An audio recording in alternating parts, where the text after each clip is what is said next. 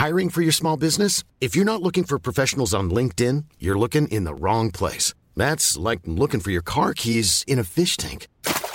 LinkedIn helps you hire professionals you can't find anywhere else, even those who aren't actively searching for a new job but might be open to the perfect role. In a given month, over 70% of LinkedIn users don't even visit other leading job sites. So start looking in the right place. With LinkedIn, you can hire professionals like a professional. Post your free job on linkedin.com slash people today.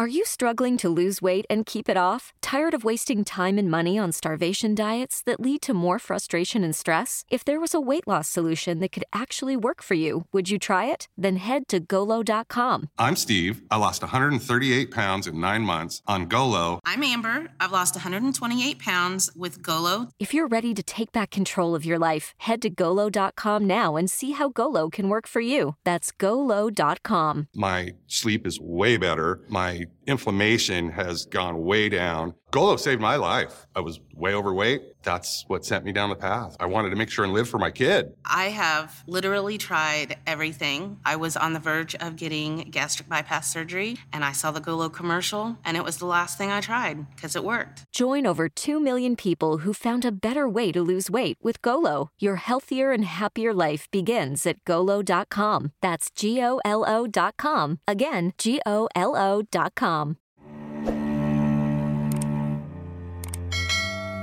Magandang araw po sa inyong lahat. Tawagin niyo na lang ako sa pangalang Lena. Naging hilig ko na kasi ang makinig o magbasa ng mga kwentong nakakatakot at kababalaghan kahit na natatakot ako. Masaya ako dahil nagkaroon ako ng pagkakataong maibahagi ang karanasan ko. Ito ay noong tumira ako sa simbahan. Namatay kasing parehas ang mga magulang ko sa aksidente.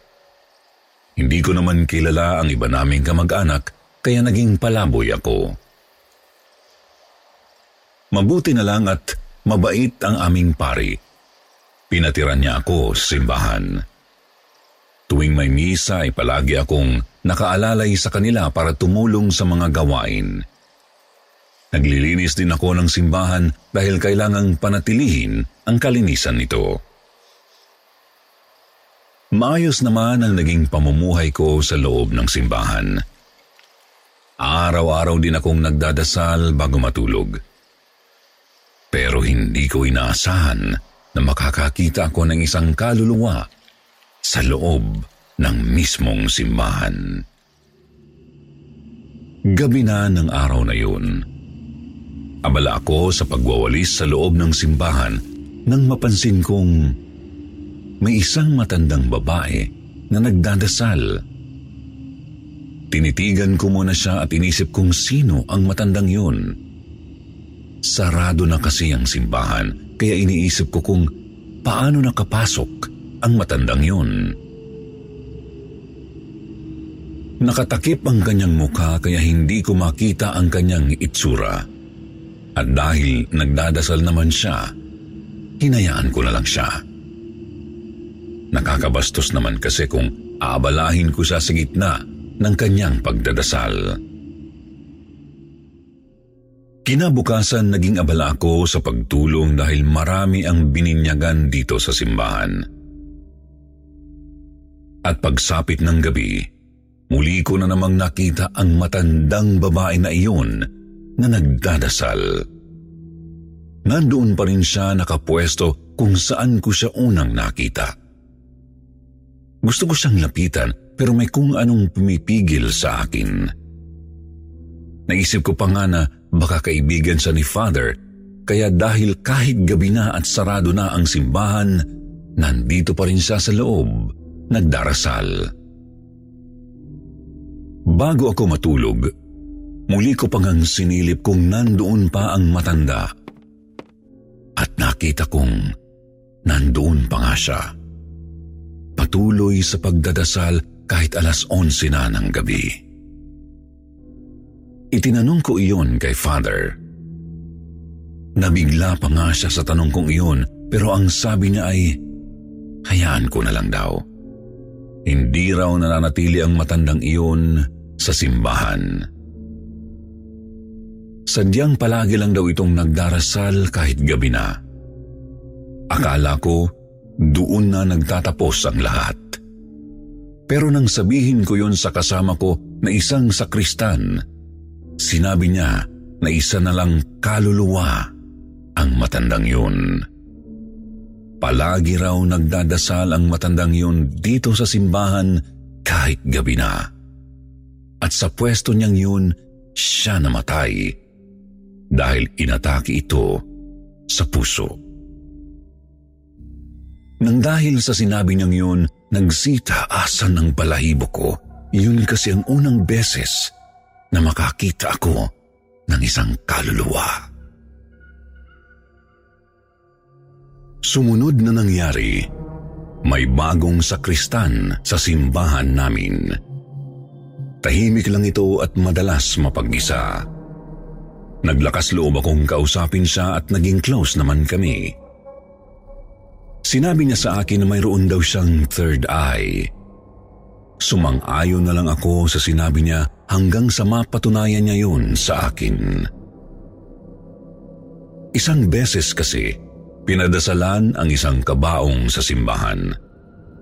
Sinabi ng sakristan na nakatanaw sa kanyang kabaong ang mismong namatay. Itinuro niya pa ito sa akin at nagulat ako sa nakita ko. Nakatayo ang isang matandang lalaki habang nakadungaw sa kabaong na siyang mismong nandoon. Tumingin pa nga ito sa direksyon ko kaya napasigaw ako.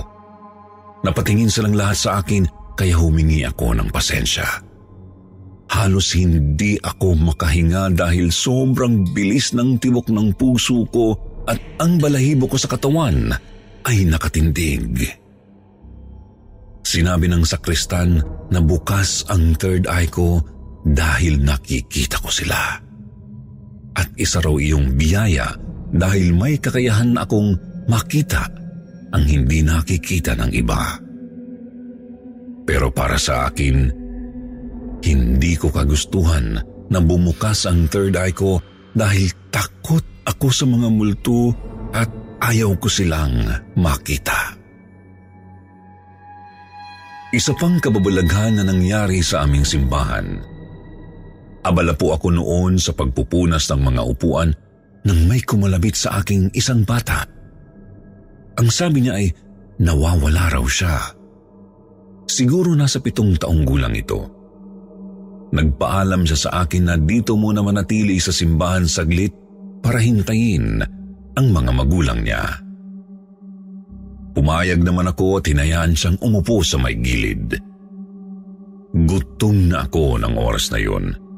Sinabihan ko ang bata na huwag siyang aalis sa pwesto niya hanggat hindi pa dumadating ang mga magulang niya. Kaagad namang tumango ang bata kaya lumabas na ako ng simbahan. Pagkalabas ko ng simbahan, nakita kong maraming tao ang nagkukumpulan. May ambulansya rin kaya naisipan kong tingnan kung ano ba ang nangyayari. Nakita ko ang isang kotse na nakahinto at may dugo sa kalsada. Nagimbal ang pagkatao ko nung makita ko kung sino ang nakahandusay sa sahig. Basag ang bungo ng batang wala ng buhay sa kalsada. At ang batang yun ay ang nagpaalam sa akin na manatili muna sa simbahan.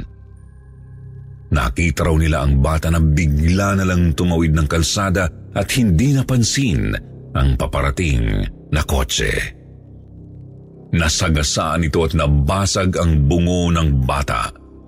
Kaagad akong bumalik sa simbahan para tingnan ang bata, ngunit wala na ito roon. Ibig sabihin ay multo na ang batang nakita ko. Sir Jupiter, hindi ko na po inalala ang gutom ko at pinagdasal ko ng taintim ang bata. Isa pang hindi ko malilimutang nangyari sa simbahan. Linggo yun ng hapon. Nang matapos na ang misa ni Father, may isang babae ang nanatili pa rin sa simbahan. Siguro nasa edad 40 pataas na ito. Parang hinang-hina ang itsura niya. Tumingin sa sa akin at sumenyas na lapitan ko, kaya yun ang ginawa ko. Sinabi niya sa akin na siya ay naiihina at kung maaari, samahan ko siya sa banyo. Nagsabi muna ako kay Father bago ko siya sinamahan. Mabagal siyang naglalakad at napansin ko ang mga sugat niya sa paa. Sinabi niya sa akin na may sakit siyang diabetes kaya hindi na siya makalakad ng ayos. Sinabi niya rin na okay naman na siya ngayon dahil sa wakas ay makapagpahinga na siya ng wakas. Na sa wakas ay natapos na rin ang paghihirap niya. Mayroon pa pala kasi siyang sakit sa puso at madalas na nahihirapan siyang huminga.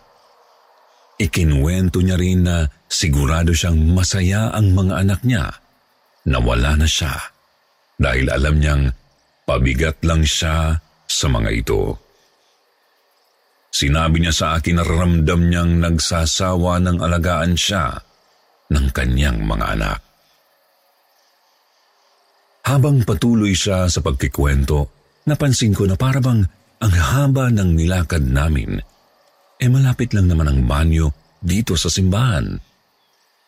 Hanggang sa nakarating na nga kami sa banyo at nakiusap siya na hintayin ko siya sa labas para kung sakaling kailangan niya ng tulong, ay nasa labas lang ako. Wala pa akong limang minutong naghihintay nang tawagin ako ni Father. Ang sabi niya ay kanina pa niya ako tinatawag dahil may ipapasuyo siya sa akin. Tinanong niya rin ako kanina kung sino ang kausap ko at sinabi ko ang isang babae. Sinabi ni Father na wala raw siyang nakitang babae na kausap ko habang naglalakad kami papuntang banyo. Nakita niya lang daw ako na nagsasalita mag-isa. Nanginig agad ang tuhod ko noon at saka naramdaman ang matinding takot. Sinabi ko kay father ang itsura ng babae at sinabi niya nakamamatay lang ng babaeng yun kani-kanina lang. Agad akong nagtungo sa banyo ngunit wala akong nakitang babae, nakausap ko lang. Parang maiiyak na nga ako dahil pakiramdam ko hindi ko na matatagalan pang makita sila. Hindi nga nakakatakot ang itsura nila kapag nagpapakita sa akin. Pero isa pa rin silang multo. Sinabihan ako ni Father na isipin ko na lang na biyaya ang pagkakaroon ng third eye. Umpisahan ko na rin daw na sanay ng sarili ko na makita sila. Talagang normal lang daw na magkaroon ng mga ligaw na kaluluwa sa simbahan dahil madalas sa mga ito ay hindi pa nila alam na patay na sila. Kaya pala parang may kakaiba sa sinabi ng babae kanina habang kausap ko siya. Na ang ibig niyang sabihin sa salitang sa wakas nakapagpahinga na siya. Yun ay dahil patay na pala siya. Sinabi ko yon sa kaibigan kong sa Krista at humingi pa nga ako ng tulong kung paano ko maipapasara ang third eye ko. Sinabi niya na wala raw siyang alam sa pagpapasara ng third eye kaya mainam pang tanggapin ko na lang ito. Sa totoo lang, nakaramdam ako ng matinding stress noon. Pakiramdam ko nga sa lahat na lang ng lugar ay may mga multo. Kaya minsan para akong nasisiraan ng bait dahil bago ako makipag-usap sa isang tao, ay hahawakan ko muna siya para masiguro kung buhay ba siya o multo na. Hindi nagtagal, unti-unti ko na rin tinanggap ang biyayang ito. Nasanay na rin ako na makita ang mga multong paggalagala. Pero hindi ko pa rin maiwasang hindi kilabutan at manginig ang tuhod kapag nalaman kong hindi pala buhay na tao ang nakausap ko. Sa mga nakikinig na may ikatlong mata, ano po ang maipapayo niyo sa akin? Mayroon po ba kayong alam na paraan para maipasara ang aking ikatlong mata?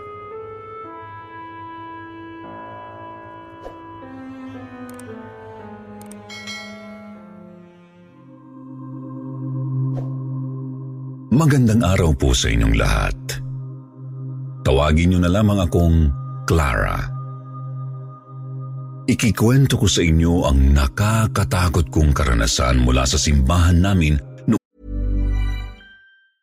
A lot can happen in three years, like a chatbot may be your new best friend. But what won't change? Needing health insurance. United Healthcare Tri Term Medical Plans, underwritten by Golden Rule Insurance Company, offer flexible, budget friendly coverage that lasts nearly three years in some states. Learn more at uh1.com. I'm Sandra, and I'm just the professional your small business was looking for. But you didn't hire me because you didn't use LinkedIn jobs. LinkedIn has professionals you can't find anywhere else, including those who aren't actively looking for a new job but might be open to the perfect role, like me.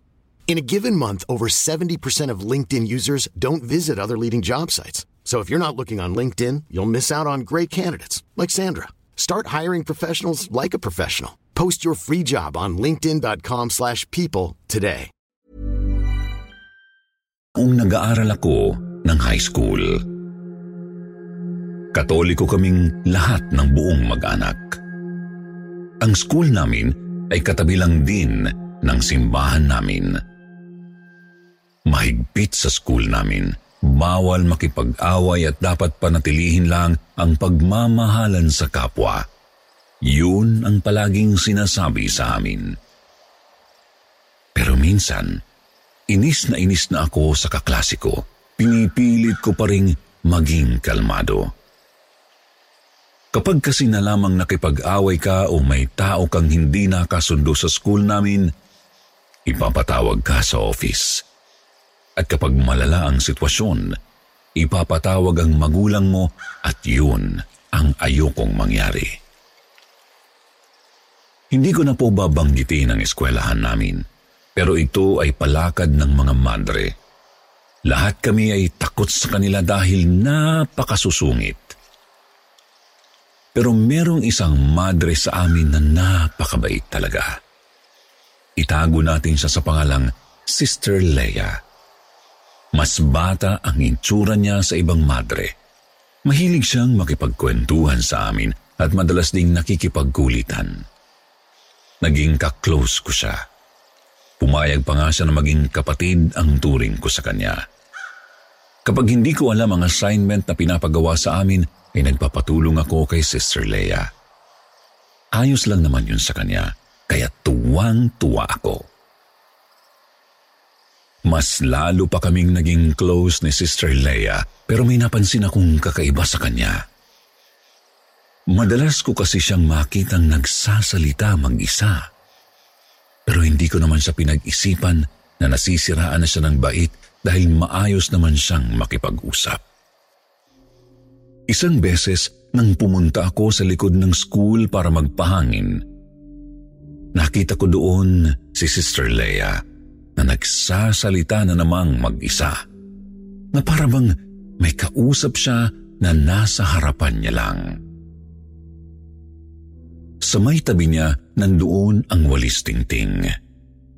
Narinig kong sinabi niya sa hindi ko nakikitang kausap niya na iabot ang walis tingting at bigla na lang gumalaw ito papalapit kay Sister Leia. Kitang-kita ko kung ano ang nangyari na para bang may humawak sa walis tingting at inabot ito kay Sister Leia. Nagwawalis si Sister Leia habang patuloy pa rin sa pagsasalita at nakangiti pa nga siya. Kinilabutan ako noon at natakot. Pumasok ka agad sa isip ko na baka may nakakausap na multo si Ate Leia. Sumunod na pangyayari ay noong nasa fourth floor building ako. Nakita ko si Ate Leia sa baba na tawa ng tawa pero wala namang ibang tao doon kundi siya lang. At dahil na rin sa hindi ako makatiis ay tinanong ko na siya kung sino ang kausap niya. Sinabi niya sa akin na nakikipagkwentuhan siya sa mga multo. Napaatras pa nga ako noon dahil sa sinabi niya, ang sabi sa akin ni Ate Leia na dapat daw hindi kinakatakutan ang multo. Dapat pangaraw ay kinakaibigan ito. Hindi ako sumang-ayon kay Ate Leia dahil ayoko sa mga multo. Sinabi niya na dapat maging mabait pa rin tayo sa mga multo dahil nakakalungkot daw maging multo. Walang kumakausap sa kanila at kinatatakutan pa. Sumunod na araw ay tinawag ako ni Sister Leia noon dahil may iaabot siya sa akin. Nang makuha ko ang iaabot niya, nakisuyo siya na ilagay ko sa mesa ng kaklase naming namatay ang pagkain ginawa niya. Nagtaka ako kung bakit kailangan lagyan ng pagkain ito pero ang sabi niya, sinasabi sa kanya ng kaklase naming namatay na gutom daw siya. Natatakot na ako kay Sister Leia. At naiisip ko nga baka gawa-gawa niya lang ang lahat at nasa isip niya lang ang mga nakikita niya. May napagtanungan ako na isang madre tungkol kay Sister Leia. Sinabi ng madring iyon na mayroong third eye si Sister Leia. Nakakakita raw ng multo si Sister Leia na hindi naman daw nila nakikita. Hinayaan na lang daw nila si Sister Leia sa ginagawa niya. Masaya raw ito na may third eye siya dahil nakikita niya ang namatay niyang kapatid. Mahal na mahal daw ni Sister Leia ang namatay niyang kapatid kaya naman tuwang-tuwa siya nang magpakita ito sa kanya. Pero sa totoo lang, hindi raw sang-ayon ang mga madre sa pagiging malapit ni Sister Leia sa mga kaluluwa. Dahil baka mamaya, hindi naman talaga kapatid ni Sister Leia ang nakikita niya kundi isang ligaw na kaluluwa lang na nagpapanggap na kapatid niya. Mahirap pa naman daw na mapalapit sa isang multo dahil maaaring may masama itong balak. Baka sapian na lang daw si Sister Leia. Hindi ko alam kung totoo ba ang mga pinagsasasabi nila. Hindi naman kasi ako naniniwala sa mga sapi na yan at naisip ko na baka nagpapanggap lang ang mga napanood ko sa palabas na sinasapian. Isang beses, nagkakwentuhan kami ni Sister Leia. Naglabas siya sa akin ng sama ng loob.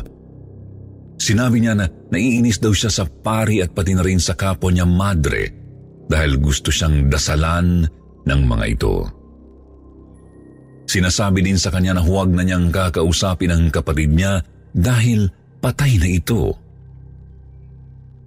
Pero nagpumilit si Sister Leia at sinabing kapatid niya daw talaga ang nakikita niya.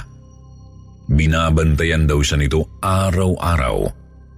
Pero patuloy pa rin ang pagsasabi ng kapwa niya madre na isang evil spirit lang daw iyon. Parang gusto ng araw ni Sister Leia na tumigil sa pagmamadre. Hindi na siya natutuwa sa mga kasama niyang madre. Hindi ko alam ang sasabihin ko kay Sister Leia kasi may parte sa akin na naniniwala sa sinasabi ng mga madre. Na baka tama nga sila, na baka nga hindi talaga yun ang kapatid ni Sister Leia. Tinanong ko kung paano ba namatay ang kapatid niya. Sinabi niya na matiwasay naman itong namatay sa ospital. May hawak pa nga itong Biblia bago ito mamatay. Ibig sabihin nakahingi pa ito ng tawad sa Diyos bago tuluyang bawian ng buhay. Dahil doon, naisip ko na siguro tama nga ang mga madre na masamang espiritu ang nakakausap ni Atilea dahil sabi sa akin ng mama ko, kapag ang isang kaluluwa ay humingi ng tawad sa Diyos bago mamatay, malaki ang posibilidad na sa langit ang punta ng kaluluwa nito. Sinabi ko kay Sister Leia na dapat hindi siya masyadong dumidikit sa mga multong nakakausap niya dahil baka mamaya sapian siya nito. Pero naramdaman kong nainis siya sa akin at bigla na lang umalis. Patuloy ko pa rin nakikita si Sister Leia na nagsasalita mag-isa habang tumatawa pa. Napapailing na lang ako kapag nakikita ko siyang ganon. Hanggang sa tatlong araw ang lumipas, hindi ko nakita si Sister Leia. Medyo nagtaka nga ako dahil hindi ko man lang siya nakita sa kahit saang lugar sa school na ito. Tinanong ko ang isang madre kung anong nangyari sa kanya. Sinabi ng madre na masama ang pakiramdam ni Sister Leia. Wala na siyang sinabi pang iba. Hanggang sa lumipas na ang isang linggo, hindi ko pa rin nakikita si Sister Leia. Tuluyan na akong napaisip at nag-alala na rin ako, kaya pinilit kong malaman kung ano nga ba ang nangyari sa kanya. Kinausap kong muli ang madre at sinabing nag-aalala ako para kay Sister Leia. Kaya naman sinabi niya rin sa akin ang nangyari. Nalaman ko na isang araw ay bigla na lang daw sinapian si Sister Leia. Madaling araw yun nang makarinig ang kapwa niya madre ng ingay at kalampag. Tiningnan nila kung saan ito nagmumula at nakita nila si Sister Leia na pinagbabasag ang mga santo. Kaagad na sinabi yun sa iba pang madre Pinigilan nila si Sister Leia sa ginagawa nito. Nagulat pa nga sila sa kakaibang lakas nito. Tinawag na nila si Father at nalaman nilang sinasapian nga si Sister Leia. Itinali nila si Sister Leia sa kama at pagkatapos ay dinasalan ng Latin. Ilang oras daw ang tinagal ng kanilang pagdarasal. Sadyang malakas daw ang evil spirit na sumapi kay Sister Leia. Tingin ng mga madre, yun ang sinasabi ni Sister Leia na kapatid niya. Pagkatapos ng taintim na pagdarasal, kumalma si Sister Leia. Pero kinabukasan, wala siyang alam sa nangyari. Nagulat na lamang sila nang tumatawa ito mag-isa. Ilang araw ang pinalipas nila para obserbahan si Sister Leia kung babalik pa ba ito sa normal. Pero hindi pa rin ito nagbago at kung ano-ano pa ang sinasabi niya. Kaya napagdesisyonan nilang ihatid na lamang si Sister Leia sa lugar kung saan gagaling siya. Sigurado sila na tuluyan ng nahibang si Sister Leia. Hindi na nga daw ito kumakain. Palagi na lang daw itong tumatawa mag-isa. Hindi lang basta tawa, kundi halakhak at pagkatapos ay bigla na lang sisigaw si Sister Leia.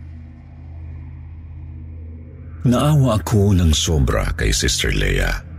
Siguro isang buwan ang lumipas. Hapon na noon nang makita ko si Sister Leia na nakaupo sa ilalim ng malaking puno. Natuwa ako dahil sa pag-aakalang okay na siya at nakabalik na sa simbahan. Nginitian ko siya nang tumingin siya sa akin at ngumiti din siya pabalik. Lalapitan ko na sana siya nang tawagin ako ng aking kaklase. Nag-usap lang kami saglit at pagkatingin ko ay wala na si Sister Leia sa pwesto niya. Hinanap ko pa nga siya pero hindi ko na siya nakita pa. Nagtanong pa ako sa isang mother kung nakita ba nila si Sister Leia. Napansin ko ang pagkagulat at takot sa mukha ng madre at pagkatapos sinabi niya sa akin na ilang minuto lang daw ang lumipas nang mamatay si Sister Leia. Nangilabot ako sa sinabi ng madre. Natagpuan nila itong basag ang bungo na sa tingin nila ay pinag-uumpog ang ulo ni Sister Leia sa pader hanggang siya ay mamatay. Dahil doon ay kaagad akong nagtungo sa simbahan at nagdasal. Ipinagdasal ko ang kaluluwa ni Sister Leia. Pero habang nagdadasal ako ay hindi ko mapigilang matakot ng sobra. Pero kahit papaano ay masaya ako dahil bago siya lumisan sa mundong ito ay nakita ko pa siya na parabang nagpaalam siya sa akin. Hanggang ngayon ay naiisip ko pa rin si Sister Leia. Namimiss ko rin siya dahil naging mabuting ate pa rin siya sa akin. Sa ngayon ay college student na ako at malapit ng graduate.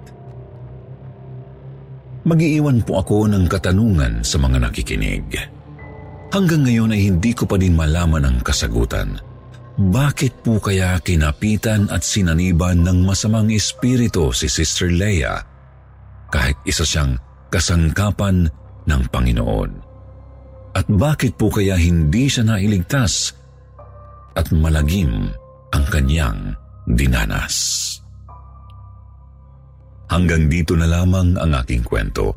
Maraming salamat po sa inyong lahat.